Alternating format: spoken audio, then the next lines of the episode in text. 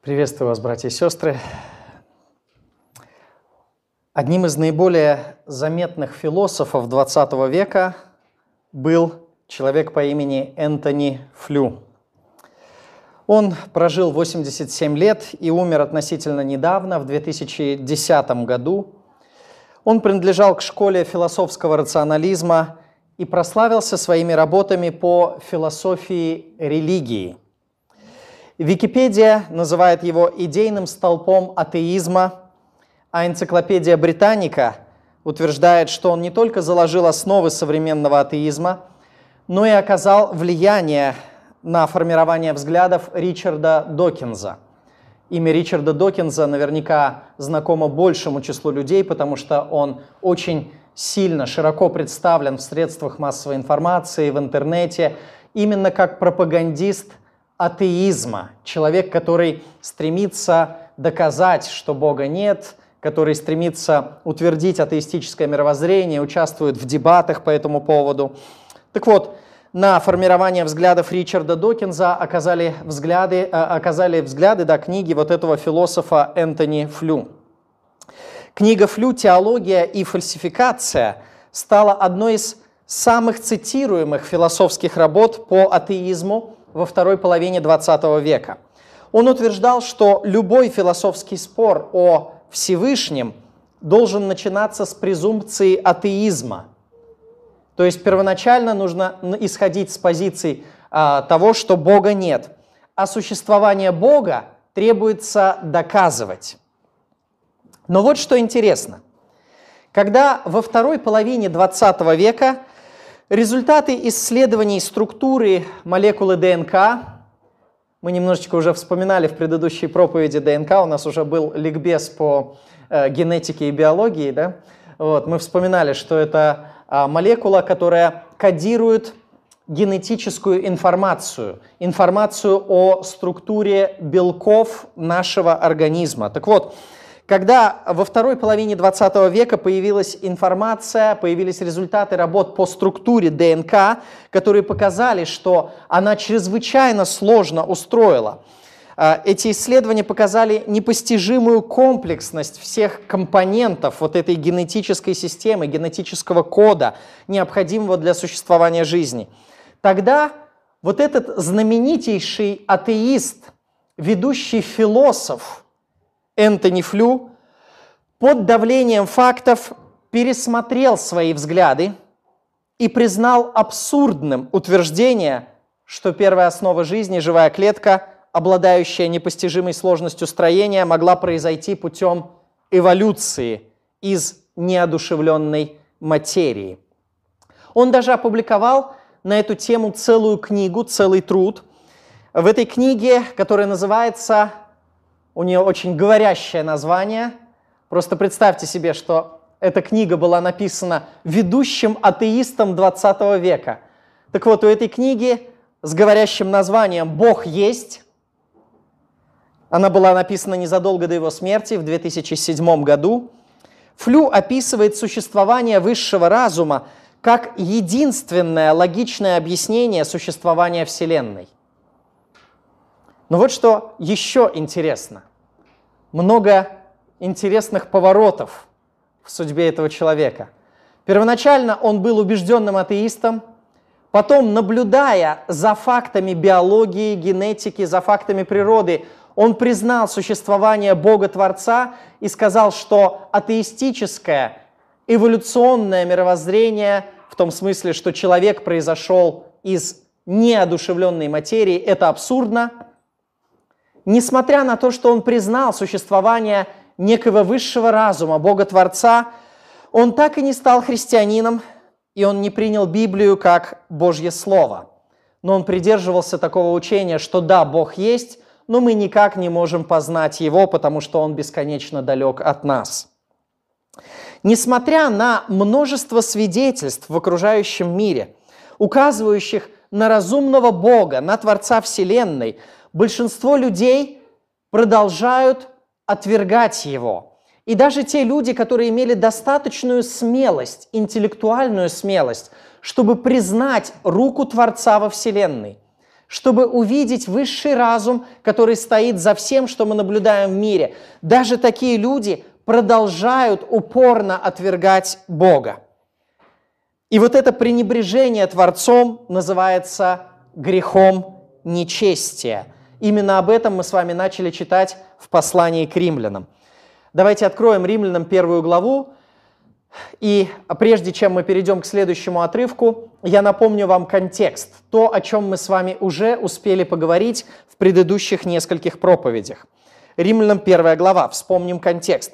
В 17 стихе апостол Павел говорит, что спасительное Евангелие, которое есть сила Божья к спасению всякому верующему, 16 стих, да, так вот, вот это спасительное Евангелие – оно включает в себя две истины, 17 и 18 стих. В этом спасительном Евангелии, через веру в которое человек обретает вечную жизнь и получает прощение грехов. Вот это спасительное Евангелие состоит из двух взаимно дополняющих истин. Эти истины зависят одна от другой. В Евангелии открывается, во-первых, Божья праведность, которая от веры, 17 стих, в нем открывается правда Божия от веры – и эта истина дополняется второй истиной в 18 стихе. В Евангелии открывается гнев Божий на всякое нечестие и неправду человеков. Мы именно потому нуждаемся в праведности от веры, первая истина Евангелия, что Бог гневается на наши грехи, и мы не можем оправдаться перед Ним никаким иным способом. Вторая истина Евангелия – Видите, как вот эти вот два откровения взаимно дополняют друг друга. В нем открывается праведность, э, праведность Божия от веры. Почему мы нуждаемся в праведности именно от веры? Потому что открывается гнев Божий на всякое нечестие и неправду людей. Потому что мы уже виновны пред Богом и мы не можем никак стать совершенными, потому что уже согрешили. У нас уже есть преступления, за которые мы заслуживаем наказания. Поэтому сколько бы добрых дел мы ни сделали, за те грехи придется все равно платить. Понимаете, это как если бы человек современ, в современном мире, например, преступник сказал бы, ну, да, я убил вот того человека, да, я совершил вот эти преступления, но посмотрите, сколько я добрых дел сделал – Разве мои добрые дела не могут перевесить мои злые дела? Никакой судья не сказал бы ему, ну да, давай забудем про это убийство, потому что ты же занимался благотворительностью. Ты помог тысячам людей, поэтому мы закроем вопрос об убийстве. Нет. Никакой судья ни в каком земном суде так не скажет – несмотря на все твои добрые дела, да, ты молодец, и мы тебя вознаградим, может быть, за твои добрые дела, но за преступление ты будешь отвечать согласно тому преступлению, которое ты совершил. Вот именно поэтому мы нуждаемся в праведности Божьей от веру, потому что своими делами мы не можем перевесить то злое, что мы уже сделали. Итак, вот эти вот две истины Евангелия взаимно дополняют друг друга. В Евангелии открывается праведность Божия от веры, и в Евангелии открывается гнев Божий. Посмотрите, на какие две сферы грехов открывается этот Божий гнев. 18 стих. Он открывается на всякое нечестие и неправду человеков. Нечестие – это неправильное отношение к Богу, непочитание Бога. Это грехи по вертикали, так сказать. Наши грехи против Творца – а неправда или неправедность – это грехи против людей, это грехи по горизонтали. И вот дальше, в следующей, в оставшейся части первой главы римлянам, апостол Павел объясняет эти две сферы. Он сначала показывает, почему люди виноваты в нечестии, в чем проявляется их нечестие, а потом он показывает, почему люди виноваты в неправедности, в чем проявляется их неправедность. Итак, открывается гнев Божий на две сферы. На нечестие, то есть неправильное отношение к Богу и неправедность, неправильное отношение к людям. И дальше, со следующего стиха, с 19 апостол Павел начинает объяснять этот грех нечестия. Как мы читали уже в предыдущий раз, «Ибо что можно знать о Боге явно для них, потому что Бог явил им».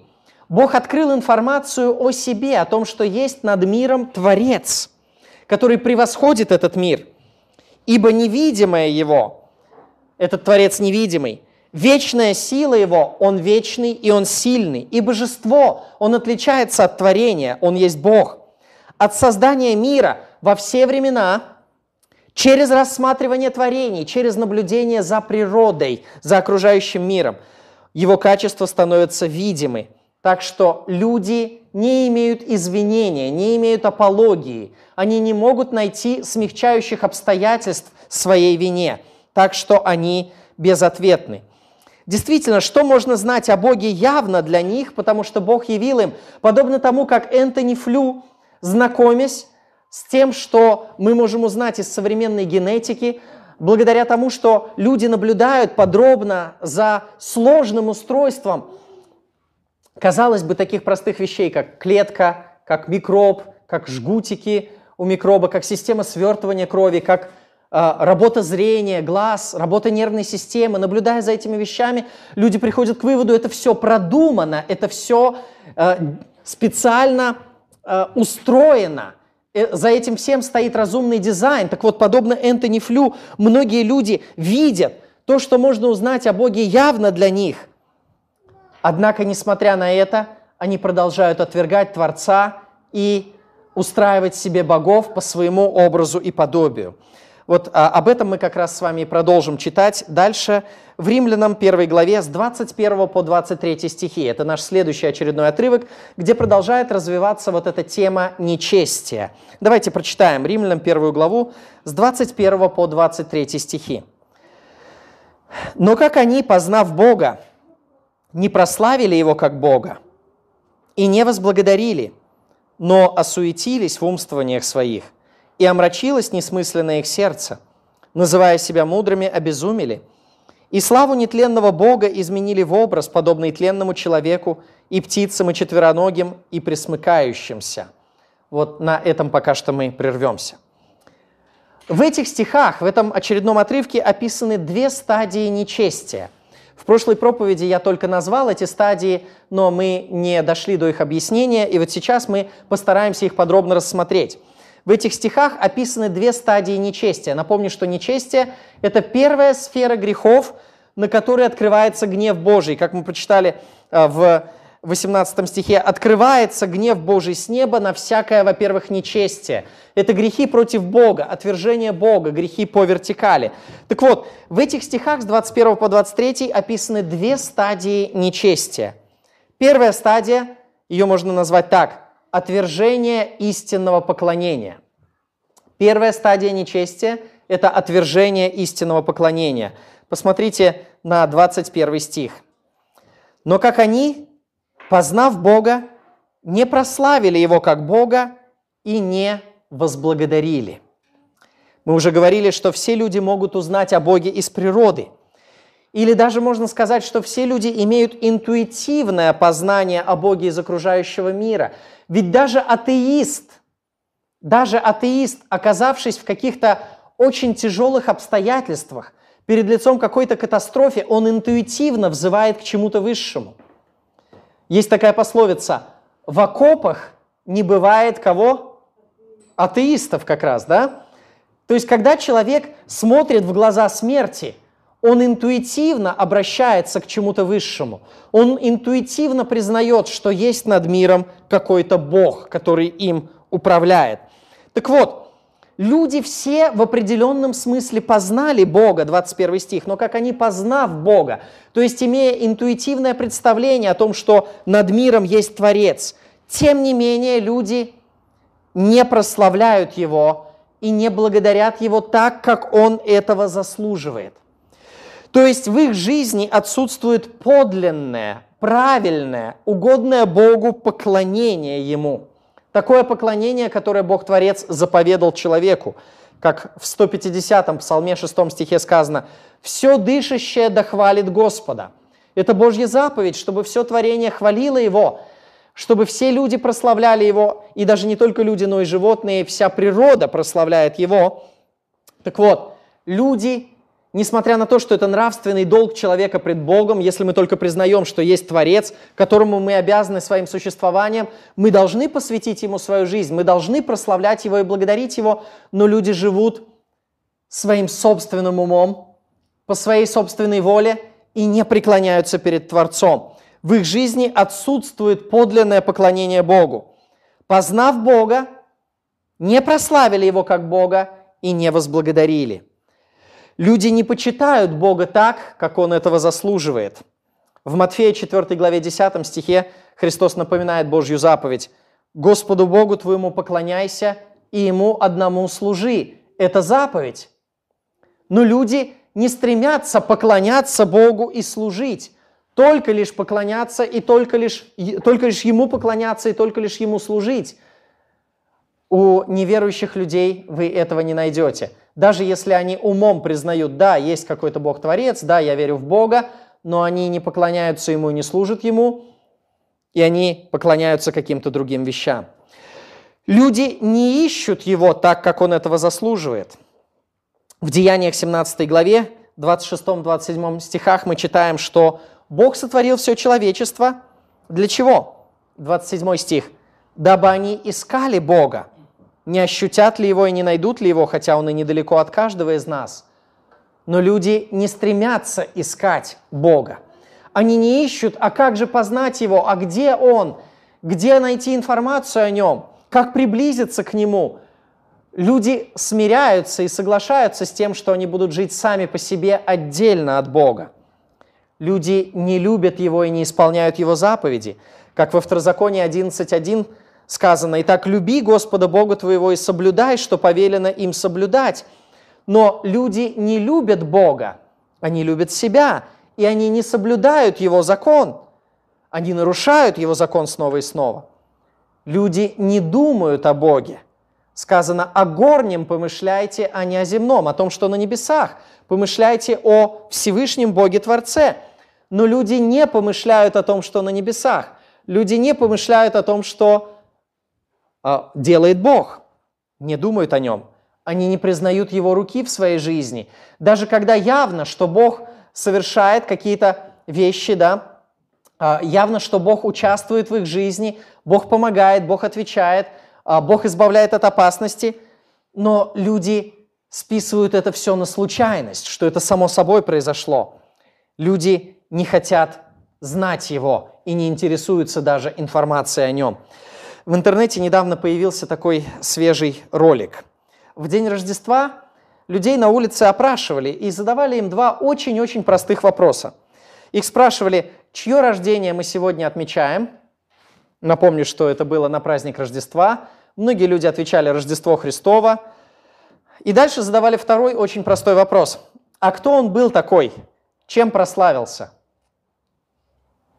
И здесь Ответы шли во все возможные стороны. Здесь кто в лес, кто по дрова. Огромное количество людей не могло ответить на эти вопросы. То есть просто не могли сказать, кто такой Иисус Христос. Хотя многие из них потом называли себя верующими, говорили, что они крещенные, но они не имели даже элементарного понятия. Они не могли объяснить вообще, кто это. Кто-то говорили, ну это святой какой-то. Ага, Санта-Клаус. Кто-то говорили в лучшем случае, что ну это был такой человек, он учил людей добру. Да, Конфуций. Кто-то говорили честно, не знаем. И это было просто совершенно удивительно, что в 21 веке в западных или там в современном каком-то обществе, пусть в России, да, люди просто не могут сказать. Они не знают, говорят, а я не знаю, кто такой Иисус Христос. Некоторые стеснялись и говорили, мы не хотим позориться, и уходили с камеры. Но это удивительно, это удивительно, что люди, имея возможность знать о Боге, они не стремятся познать Его. Вот это и есть то, что Библия говорит, что они, познав Его, не прославили Его как Бога, не взыскали Его, не заинтересовались им, не захотели понять, а вообще кто это – тот, кому они обязаны своей жизнью. И это очень странно, это очень несправедливо. Это все равно, как если бы мы жили и не хотели знать, кто наши родители. Представьте себе, что ребенок, к примеру, вырос а, в детдоме, допустим, да, и он не знает своих биологических родителей. Вот. Но разве у него нет интереса узнать, кто они были? Если бы он просто сказал, да, я просто живу и живу, да ну и ладно, мне вообще, мне не важно, кто были мои родители. Какая разница, у меня своя жизнь, у них своя. Это было бы странно, это было бы чем-то вопиющим. Если этого еще и можно было бы, может быть, ожидать от какого-нибудь неблагополучного детдомовского ребенка, может быть. И то это было бы странно, да, потому что в основном все равно они все хотят знать своих родителей. Мы все хотим знать наших родителей, да.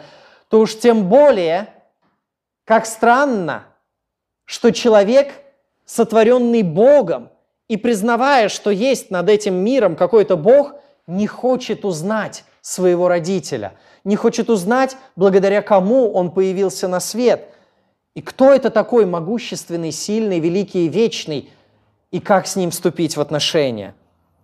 Более того, люди не благодарят Бога даже за те блага, которые они получают. Бог посылает им жизнь, Бог дает им избавление от болезней, Бог сохраняет от опасностей. Очень часто люди попадают в аварию, как мы сегодня даже слышали вот этот вот пример. Люди попадают в аварию, и да, допустим, там машина у них сломалась, может быть, машина даже вышла из строя, но они э, без царапинки, без синяка зачастую избегают вот э, какой-то опасности, э, целые невредимые остаются, и они не благодарят Бога. Недавно в сообществе врачей я по, в силу своего образования как-то еще иногда немножечко слежу за эм, тем, что публикуют в сообществе врачей. И вот там была опубликована фотография маленькой девочки, которой была проведена операция на открытом сердце.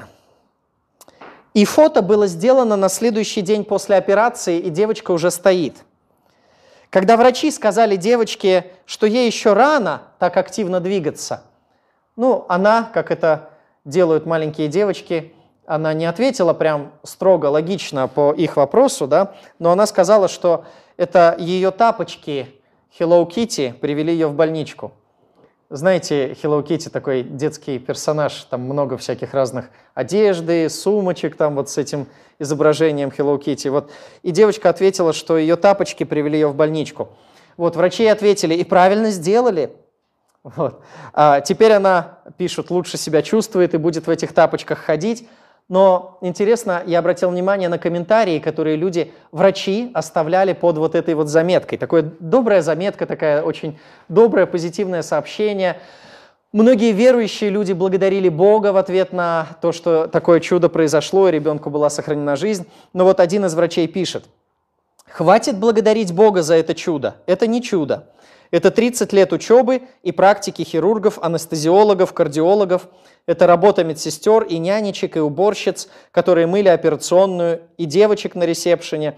А что касается так любимого всеми замечания, задумайтесь, кто двигал руками хирурга, может быть, ими двигал хирург? То есть вот такое вот прямое и открытое отвержение Бога Творца, несмотря на то, что речь идет о жизни человека, которая была на грани и была сохранена. Очень многие люди не хотят признавать Бога и не хотят благодарить Его даже за те чудеса и за ту помощь, которую они наблюдают в своей жизни. Они не задумываются, что, ну да, в этом случае хирургам удалось сохранить жизнь этой девочки, но в десятках и сотнях, и, может быть, тысячах других случаях им это не удается. И здесь нужно не только хирургов благодарить, но и нужно помнить, что есть тот, кто управляет жизнью, и он может либо сохранить эту жизнь через хирургов, может быть, либо лишить этой жизни в любой момент. Отсутствие подлинной благодарности Богу отличает э, неверующего человека от верующего. Неверующий человек не хочет благодарить Бога, не признает Его над собой – и лишь подлинно верующий человек во всем видит руку Божью и благодарит Его за все.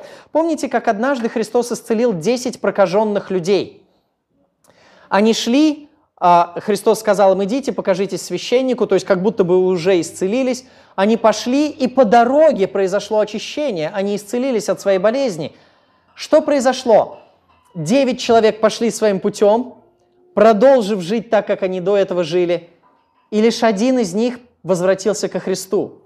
И Христос говорит, не десять ли очистились? Где же девять? Как они не возвратились воздать славу Богу? Почему они не пришли, не взыскали того, кто послал им помощь и послал им исцеление? И мы видим, что вот в этой истории благодарность Богу отличает верующего человека, одного верующего, от девяти неверующих, которые не возвратились к Богу, не взыскали Его, несмотря на то, что Он помог им и исцелил их. Люди не хотят благодарить Бога, потому что благодарить Его по-настоящему – это значит признавать над собой наличие Бога судьи. Задумайтесь над этим. Благодарить Бога по-настоящему значит признавать над собой наличие Бога судьи. А это страшная мысль для человека, который любит грех. В Иоанна 3 главе 19-21 стихи сказано, «Суд же состоит в том, что свет пришел в мир, но люди более возлюбили тьму, нежели свет, потому что дела их были злы». Почему люди не ищут Бога? Почему они не хотят приблизиться к Нему, чтобы поблагодарить Его? Потому что Бог есть свет, а их дела злы, и они не хотят, чтобы их дела изобличились. Если по-настоящему начать благодарить Бога, то ты вынужден будешь признать, что твоя благодарность ничего не стоит, если ты не будешь подчиняться Богу. Твоя благодарность ничего не стоит, если ты не будешь жить по Божьим заповедям, если ты не будешь жить в общении с Ним, искать Его. Поэтому люди и не благодарят, и не задумываются, и гонят эти мысли от себя, потому что они больше любят грех. До сих пор мы с вами говорили о людях откровенно неверующих. Да, это неверующие люди совершают грех нечестия. Они не ищут Бога, не благодарят Его, не поклоняются Ему. Но давайте подумаем, могут ли верующие люди быть виновны в подобном грехе?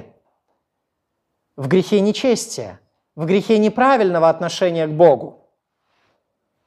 Как вы думаете, может ли грех нечестия быть у верующих людей? На первый взгляд хочется сказать, ну как же, ведь мы же пришли к Богу, мы же приняли Его Евангелие, мы уверовали в Него. Но можем ли мы совершать подобный грех, грех неправильного отношения к Богу? Может ли верующий человек быть виновным в нечестии? Во втором послании к Тимофею, 3 главе, 4-5 стихах – в контексте говорится о людях, исповедующих веру. И вот об этих людях, которые исповедуют веру в Бога, сказано, что они будут более сластолюбивы, нежели боголюбивы. То есть больше любить свои удовольствия, чем Бога. И это говорится не о людях за стенами церкви, а это говорится о контексте верующего сообщества – то есть среди тех людей, которые находятся внутри церкви. И они могут больше любить удовольствие, чем Бога. Таким образом, вот этот вот грех неправильного отношения к Богу, грех нечестия, он может затрагивать и формально верующих людей.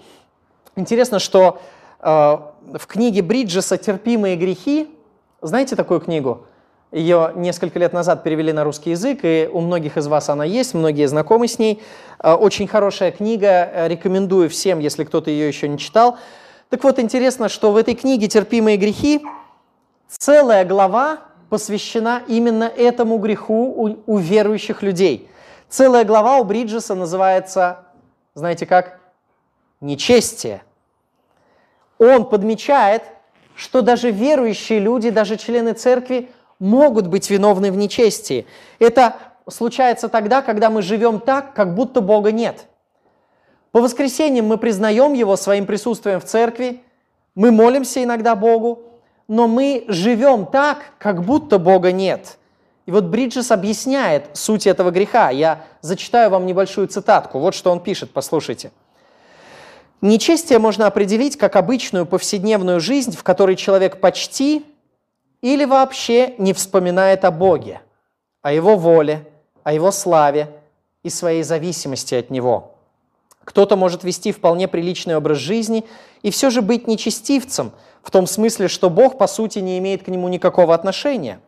Мы сталкиваемся с такими людьми каждый день в наших обычных заботах. Они могут быть дружелюбными, вежливыми и отзывчивыми к нуждам других, однако в их мыслях вообще нет места Богу. Они даже могут раз в неделю заглянуть в церковь на часок-другой, но остальное время живут так, будто Бога не существует. Они хоть и не безбожники, но нечестивые. Дорогие друзья, даже люди, формально исповедующие веру и даже являющиеся членами церкви, могут в потенциале быть нечестивыми, если они шесть дней в неделю живут так, как будто бы Бога нет.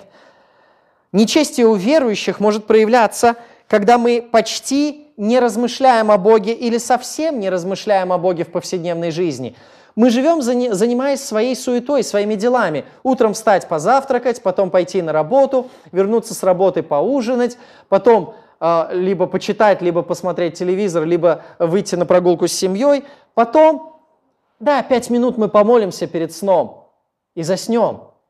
И как в течение дня мы не размышляли о Боге, так и ночью нам не приснится ничего связанного с Богом. Потому что в нашем сознании – нет практически никакого места для Бога. Мы лишь формально и лишь поверхностно религиозны. Нечестие у верующих может проявляться в том, что мы редко задумываемся о своей зависимости от Бога. То есть мы редко задумываемся о том, что на самом деле Бог управляет обстоятельствами нашей жизни, и это Он определяет исход каждого дела, успех или неуспех каждого нашего предприятия.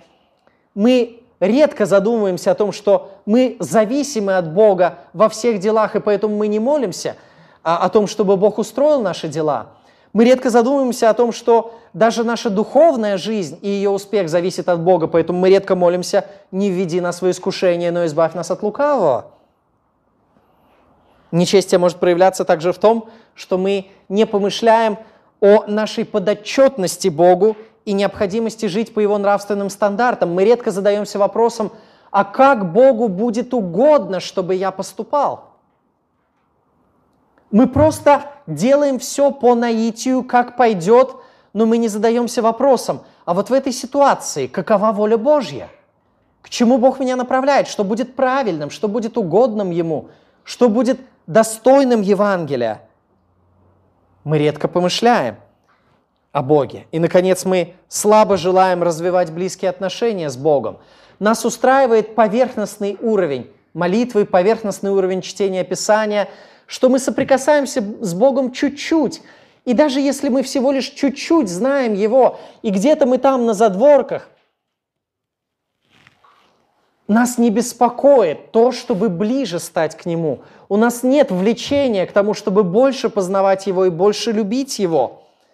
Вот это фактически тоже есть проявление греха нечестия, неправильного отношения к Богу, когда мы, познав Его, не прославляем Его так, как Он того заслуживает, и не благодарим Его так, как это требует Священное Писание, и как это будет справедливым по отношению к Богу, которому мы на самом деле обязаны всей своей жизнью, всем своим существованием, ибо мы им живем и движемся и существуем. Итак, мы с вами увидели первую стадию человеческого нечестия. Кто может сказать, в чем заключается первая стадия человеческого нечестия? Кто ведет конспект? Отвержение истинного поклонения. Следующая, вторая стадия нечестия – это установление ложного поклонения. Видите, все очень просто и все логично. Отвергнув истинное поклонение, человек заменяет его ложным поклонением. Первая стадия нечестия – отвержение истинного поклонения. Вторая стадия нечестия – установление ложного поклонения. Об этом мы читаем в продолжении этого отрывка с середины 21 стиха и дальше. «Но осуетились в умствованиях своих, и омрачилось несмысленное их сердце, называя себя мудрыми, обезумели, и славу нетленного Бога изменили в образ, подобный тленному человеку и птицам, и четвероногим, и пресмыкающимся» в том, что человек заменяет истинное поклонение ложным, есть некая ирония.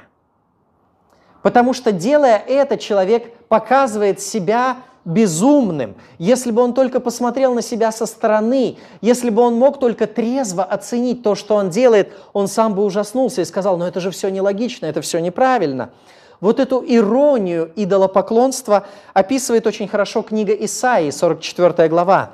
Исайя 44 глава с 13 по 20 стихи. Я вам прочитаю сейчас довольно-таки длинный отрывок, вы послушайте, вы его хорошо знаете. Исайя 44 глава с 13 стиха. «Плотник, выбрав дерево, протягивает по нему линию, остроконечным орудием делает на нем очертания, потом обделывает его резцом и округляет его, выделывает из него образ человека красивого вида, чтобы поставить его в доме. Речь идет об изготовлении идола. Идол должен быть красивым, он должен соответствовать своему предназначению для поклонения. И вот человек ставит его в доме. Дальше этот плотник рубит себе кедры, берет сосну и дуб, которые выберет между деревьями в лесу. То есть он выбирает между деревьями в лесу, он знает, откуда он берет этот материал. Это лес. Это то, что его окружает. Он ходит туда каждый день, он хорошо знает, что это лес. И вот среди всех деревьев он выбирает какие-то. Он знает, что это он сам его посадил, садит ясень, а дождь взращивает его. Он знает, что он сам же посадил здесь дерево. Это дерево выросло от семечки, которую он туда воткнул, или там черен, черенка какого-то. Дождик его поливал. И вот это служит человеку топливом, и часть из этого употребляет он на то, чтобы ему было тепло, и разводит огонь, и печет хлеб, и из того же делает Бога, и поклоняется ему, делает идола, и повергается перед ним. Часть дерева сжигает в огне, другой частью варит мясо в пищу, жарит жаркое, ест досыта, а также греется и говорит, хорошо, что я согрелся, почувствовал огонь, а из остатков от того делает Бога, идола своего, поклоняется ему, повергается пред ним и молится ему, и говорит, спаси меня, ибо ты Бог мой. Видите, насколько это иронично. Половину дерева пускает на дрова, под котелком разжигает костер, а из другой половины изготавливает идола, перед которым поклоняется, и направляет к этому дереву свои молитвы «Спаси меня, ибо ты Бог мой». Это же безумно. Дальше Исаия говорит, не знают и не разумеют они. Бог закрыл глаза их, чтобы не видели, и сердца их, чтобы не разумели. Почему люди поклоняются идолам? Потому что их глаза закрыты. Бог закрыл их сердце, чтобы они не видели, не разумели. И дальше. «И не возьмет он этого к своему сердцу, и нет у него столько знаний и смысла, чтобы сказать, половину его я сжег в огне, на угольях его испек хлеб, изжарил мясо и съел, а из остатка его сделаю ли я мерзость, буду ли поклоняться куску дерева? Он гоняется за пылью, обманутое сердце ввело его в заблуждение, и он не может освободить души своей и сказать, не обман ли в правой руке моей. Идолопоклонство связано с помрачением сознания. Обманутое сердце его ввело его в заблуждение. И вот так вот же происходит у всех неверующих людей в этом мире – Прежде чем человек начнет поклоняться материальному миру, в его духовных функциях, э, функциях происходят серьезные изменения. Мы прочитали в послании к римлянам, но осуетились в умствованиях своих, и омрачилось несмысленное их сердце, называя себя мудрыми, что? Обезумели. Осуетились в умствованиях. Это значит, что рассуждения человека становятся лишены вечной цели – а, здесь э, под словом «умствование» греческое слово «диалогисмос», отсюда происходит диалог. А, это а, рассуждение фактически, это разговор, рассуждение. Так вот, рассуждения человека становятся бесцельными, суетными. Они ограничиваются земным, они не идут в вечность. Вот это и есть суетность, да, ограничение земным.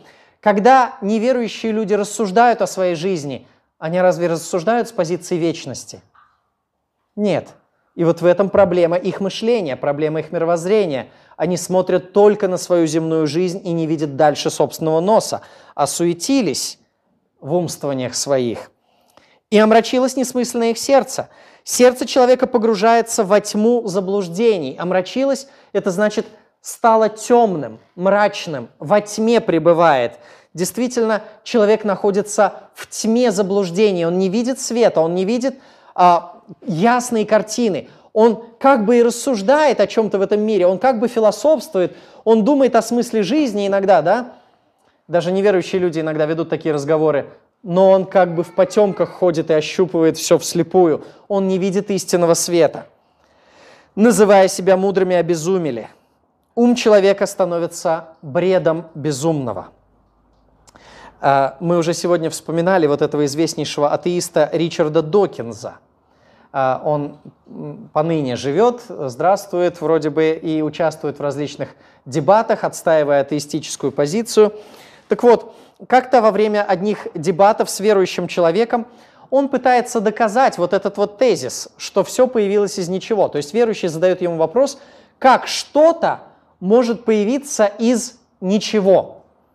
И Докинс, отвечая на этот вопрос, начинает доказывать, что ничто на самом деле не есть ничто, а есть нечто. А, можно наблюдать, что во время этого публика начинает смеяться. В аудитории раздается смех. Он обижается на это и как будто бы искренне не понимает и говорит, что тут смешного. Но это действительно смешно. Ничто не есть ничто, а есть нечто. Это же глупо. Это же нарушение законов логики, действительно, называя себя мудрыми, обезумели. Тот же Докинс в другой уже ситуации ведет дебаты с одним евреем, естественно, верующим человеком, который признает первую часть Библии. А, и вот этот вот еврей доказывает, что существует во Вселенной некий высший разум – и Докинс вынужден с ним согласиться. Он соглашается даже на этот раз, что действительно может быть в качестве гипотезы, в качестве допущения, может быть во Вселенной некий высший разум, который целенаправленно поместил жизнь на Земле, и тут же говорит, но только это не может быть Бог. Еврей с удивлением смотрит на него и говорит, то есть инопланетяне могут, а Бог не может – это смешно, это нелогично. Называя себя мудрыми, обезумели. При этом, кстати, на секундочку напомню, что Докинс является профессором, э, по-моему, Окск- Оксфордского, кажется, университета. То есть он является профессором одного из современных ведущих топовых университетов в этом мире и главным э, дискутирующим атеистом нашего мира – и при этом совершенно его разум пребывает во тьме. Он не видит логического противоречия в том, что он говорит, и совершенной необоснованности своей позиции, называя себя мудрыми, обезумели, как говорит Священное Писание. И вот увлекшись этим атеистическим безбожным мировоззрением, желая отвергнуть Божий закон, не желая признавать Бога и Его руку над собой, современный мир все больше и больше погружается во тьму заблуждения – вот в эту темноту. А, например, мне приходится сейчас все чаще слышать, как а, в современном западном мире, в университетах индоктринируют молодежь, студентов, пытаясь навязать им представление, что аборты – это как будто бы нормально. В западном мире давно уже ведется очень сильная, интенсивная именно мировоззренческая кампания за оправдание абортов. Но как можно убедить разумного человека, что убивать другого человека, к тому же маленького, беззащитного, это не аморальный поступок? Мы все понимаем, убить взрослого – это плохо, убить подростка – это отвратительно, убить маленького ребенка – кощунственно, а убить этого же самого маленького ребенка на несколько месяцев раньше – это нормально. Где здесь логика? Мы понимаем, что это абсолютно нелогично. Так вот, современные либералы, выступающие в защиту абортов, а это, конечно, все э, напрочь эволюционисты и сторонники именно вот э, не библейского мировоззрения, эволюционного мировоззрения. Вот э, это многие из них являются профессорами, преподавателями в университетах, очень многие из них специализируются на вопросах этики, биоэтики и учат этому молодежь в колледжах и университетах. И вот они придумали такой аргумент в защиту абортов. Послушайте, как вам он понравится.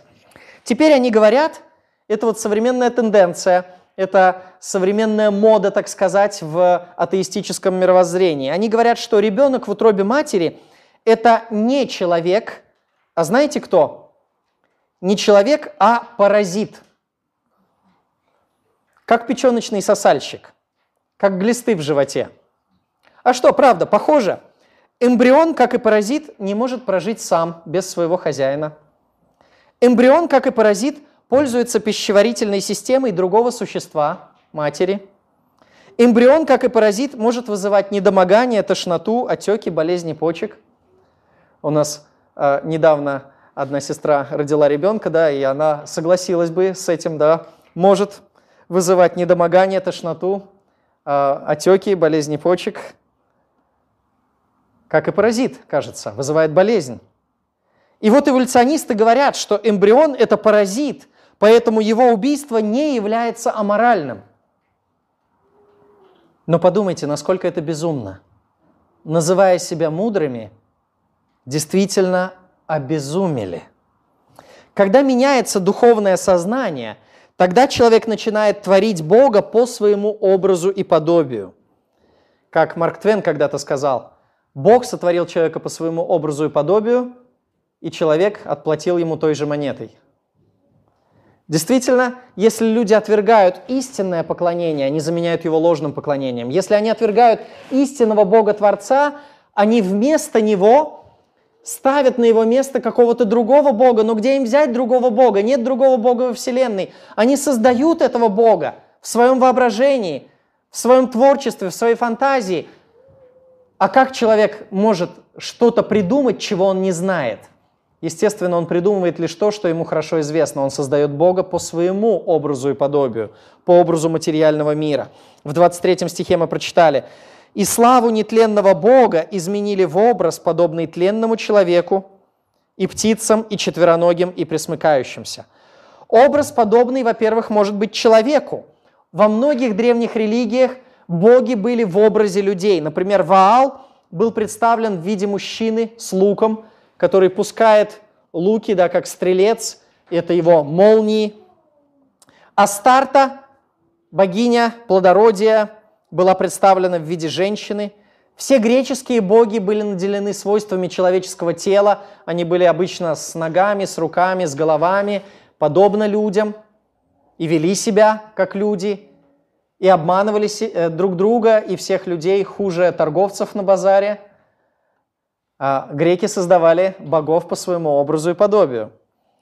А, некоторые религии создавали животных, подобных птицам, или идолы, подобным, э, подобные птицам, как мы прочитали. А, славу нетленного бога изменили в образ, подобный тленному человеку и птицам. Например, в Риме поклонялись орлу, в Египте – аисту и ястребу. Некоторые создавали образы, подобные четвероногим, как мы дальше читаем. Египтяне поклонялись богу быку, апису, богини с головой кошки, Бастете, богини корове Хатхор, богини гипопотаму Опет и богу волку Опуауту. Они создавали богов, подобных животным, четвероногим.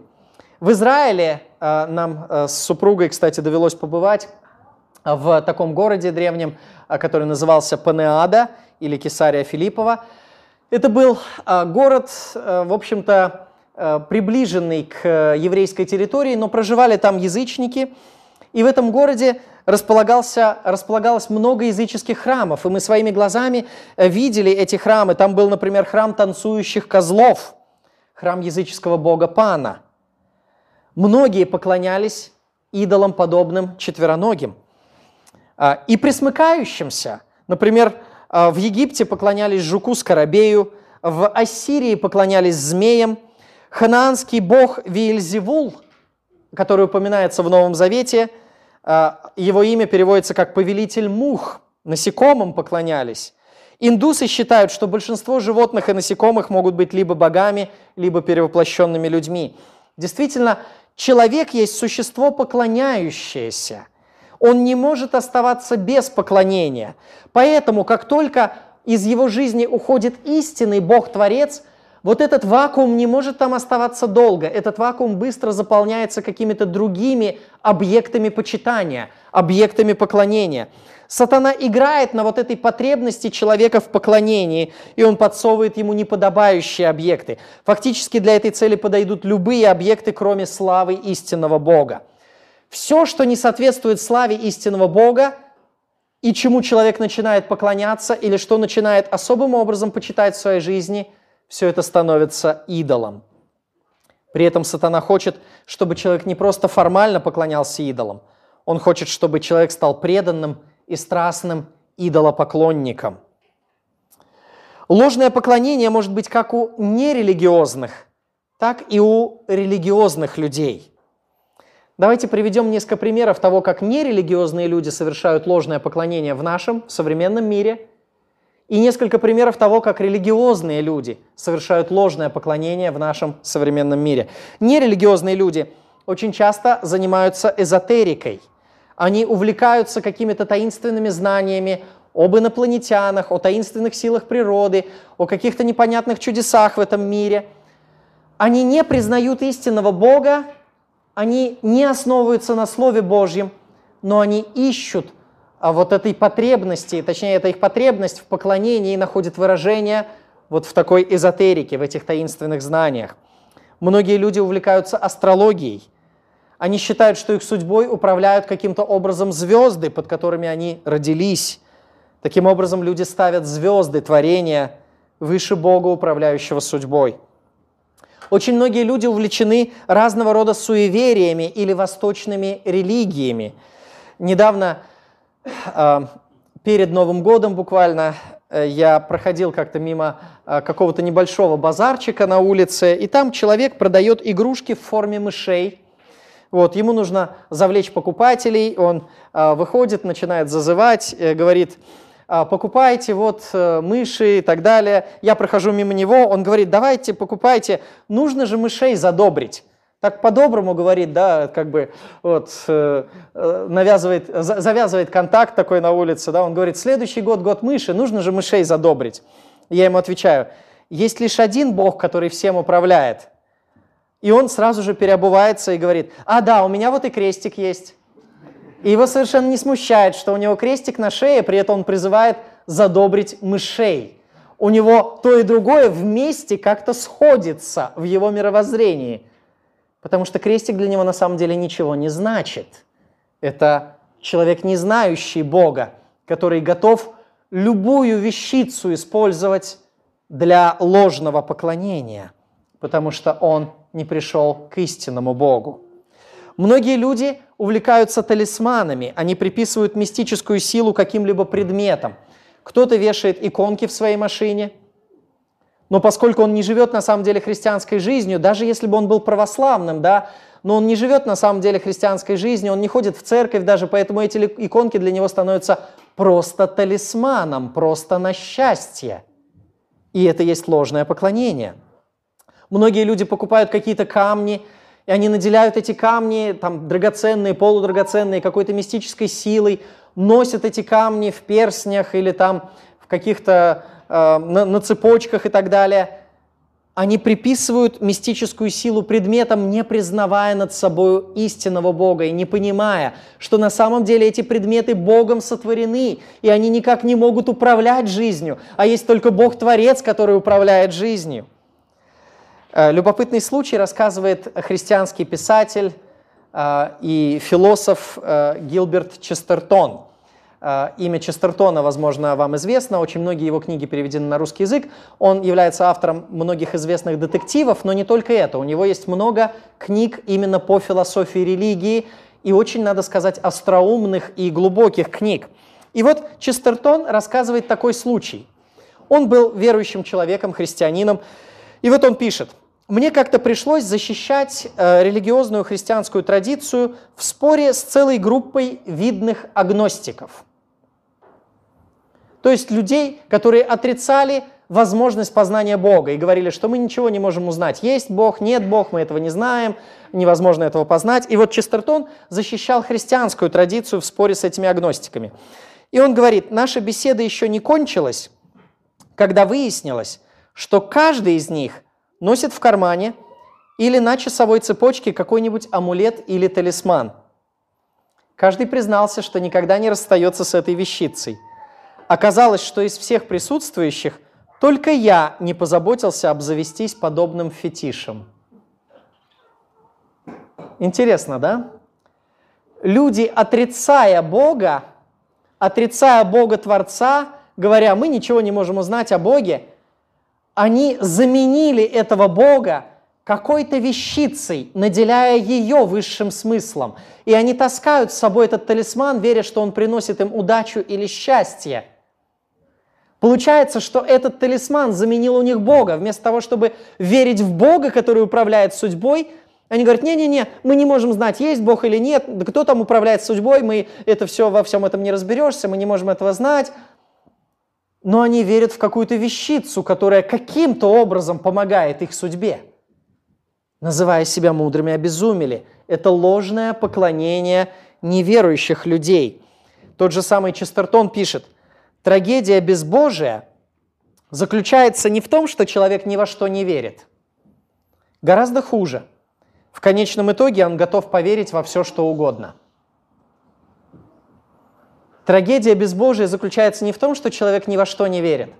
Гораздо хуже. Трагедия безбожия заключается в том, что в конечном итоге он готов поверить во все, что угодно. В мышей, которых нужно задобрить, в камешек, который приносит счастье, в звезды, под которыми он якобы родился – Человек готов поверить во всякую чушь. Почему? Потому что в его сознании нет истинного Бога, Творца, который открывает себя в Библии и говорит, не поклоняйтесь этому, не служите этому. Господу Богу твоему поклоняйся и Ему одному служи. Однако не только у нерелигиозных людей – Э, совершается вот такое вот ложное поклонение. Даже религиозные люди способны поклоняться ложным вещам. Например, очень распространенная вещь в христианском мире – это почитание разного рода священных образов. Почитание разного рода священных образов. Я не говорю, что нельзя изобразить Иисуса Христа или нельзя изобразить какие-то истории из библейской, э, какие-то картины из библейской истории – это можно сделать, если это делать с правильными целями, но многие люди идут гораздо дальше учительной функции вот этих изображений. Они идут гораздо дальше, чем просто э, для напоминания рисуют какие-то картины и образы. Многие люди начинают использовать эти образы для почитания и поклонения. Очень часто высказывается в защиту поклонения образом – а несколько важных аргументов, и мне бы хотелось, чтобы вы их знали, чтобы знали, как на них ответить, чтобы знали библейский, библейский взгляд на эти вопросы. Это очень актуально для нас, особенно потому, что мы живем в контексте православной культуры, где многие люди не являются даже истинными православными, которые, может быть, имеют более правильное, более сбалансированное представление. Но многие люди православны лишь формально – лишь поверхностно и поэтому являются добросовестными идолопоклонниками. Так вот, используются такие аргументы для оправдания поклонения образом. Говорят, во-первых, в Ветхом Завете Бога нельзя было изобразить, поэтому там дается такое вот повеление а, «не делай себе никакого кумира или изображения». Вот. Почему нельзя делать изображение? Потому что в Ветхом Завете нельзя было Бога изобразить, ведь Бог есть Дух, Бог – духовное существо, поэтому его невозможно изобразить. Однако в Новом Завете говорят, Бог стал человеком. Иисус Христос пришел на землю, Бог стал человеком, поэтому теперь его можно изобразить. А значит, можно изготавливать образы, заслуживающие почитания. Можно изготовить изображение Иисуса Христа и воздавать почтение этому изображению. Но, дорогие друзья, действительно ли это правильный и библейский и истинный аргумент – Дело в том, что в Ветхом Завете Бог неоднократно являлся в видимых образах. Бог являлся, например, в виде столпа огненного или столпа облачного в пустыне, или огонь поедающий, столб огня, который уходил до середины неба на горе Синай, или в горящем кусте явился Моисею. Очень часто Бог являлся в виде людей – или принимал образ человека, например, Моисею явилось три путника в виде людей. Моисей сначала, ой, извиняюсь, Моисей, Аврааму. Аврааму явились три путника в виде людей. Авраам сначала воспринял их даже за обычных людей, приготовил им пищу, потом понял, что это божественные посланники. Двое из них называются ангелами, и они ушли потом. Один из них остался, и сказано, что Авраам стоял перед лицом Яхве. То есть один из них был Богом Яхве он явился в виде ангела или в виде вот такого человека. То есть Бог являлся и в Ветхом Завете видимым образом, однако Он запрещает изготавливать видимый образ. Это не отменяет запрета на изображение. И то, что Иисуса Христа можно изобразить, не значит, что его нужно изображать. Понимаете? Библия нигде не говорит, а теперь, поскольку Христос явился, теперь изготовьте образ, чтобы не забыть, как он выглядел. Ни разу это не сказано. То, что Иисуса Христа можно изобразить, не значит, что его нужно изображать, или что любое его изображение можно использовать для поклонения. Дальше используется еще такой аргумент в защиту поклонения образом. Образом нельзя поклоняться, но им можно служить. То есть разводят вот эти вот вещи. Да, мы не поклоняемся образом, но мы им служим. Однако заповедь запрещает не только поклонение, но и служение. Сказано, Господу Богу твоему поклоняйся и Ему одному, что служи. В э, книге Исход сказано, не поклоняйся изображениям и не служи им, ибо я Господь Бог твой, Бог-ревнитель. То есть вот это вот семантическое разграничение, когда мы придумываем два разных значения, ага, мы не поклоняемся, но служим, оно на самом деле идет в разрез с Божьим замыслом. Господь говорил, что не требуется этого делать, не надо выдумывать таких разграничений. Нужно ничего не делать с этими изображениями в форме культа. Не поклоняться, не служить. «Я Господь Бог твой, Бог-ревнитель». Как мы читаем в послании к римлянам, объектом поклонения не должно становиться ничто, что ниже Божьей славы. Посмотрите на 23 стих еще раз. «И славу нетленного Бога изменили в образ, подобный тленному человеку и птицам, и четвероногим, и пресмыкающимся. Славу нетленного Бога изменили в образ. Таким образом, по Божьему замыслу объектом поклонения не должно становиться ничто, что ниже Божьей славы. Если мы смотрим на какой-то образ, изображающий Иисуса Христа, это может быть прекрасный учительный образ – который несет определенное богословие, определенный взгляд, определенное мировоззрение, и это хорошо, и это здорово.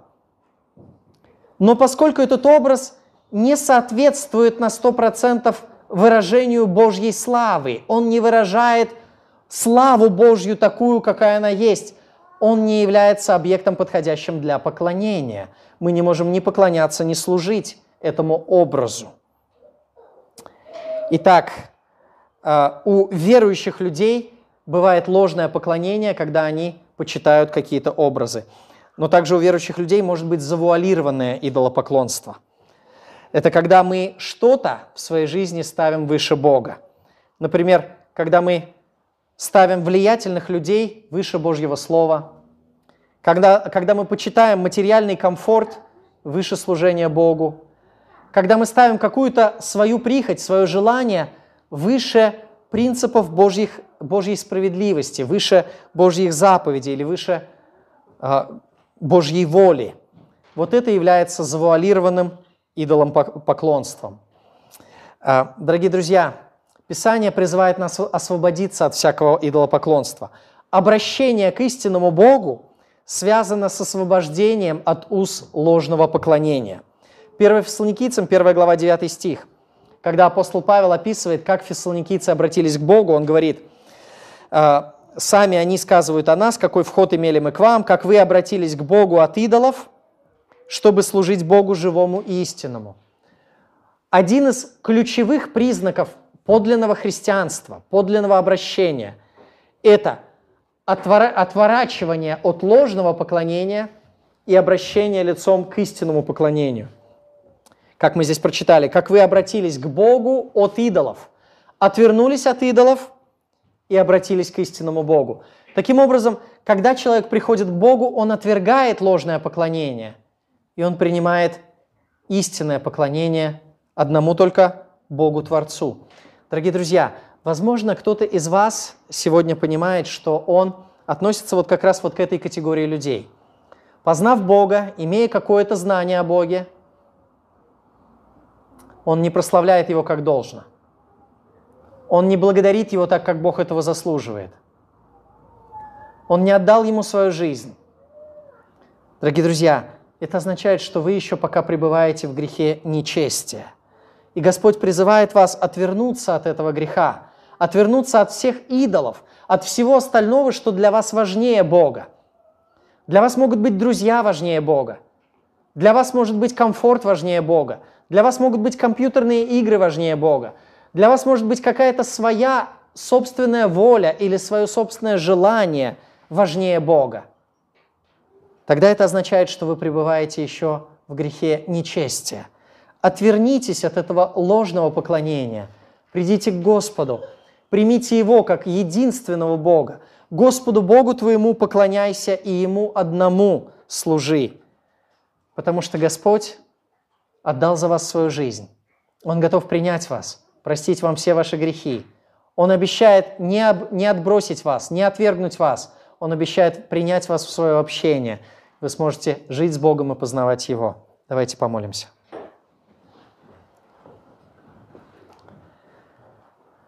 Господь наш милостивый Бог, мы благодарим Тебя за то, что Ты учишь нас в отношении нечестия, за которое открывается гнев Твой на этот мир.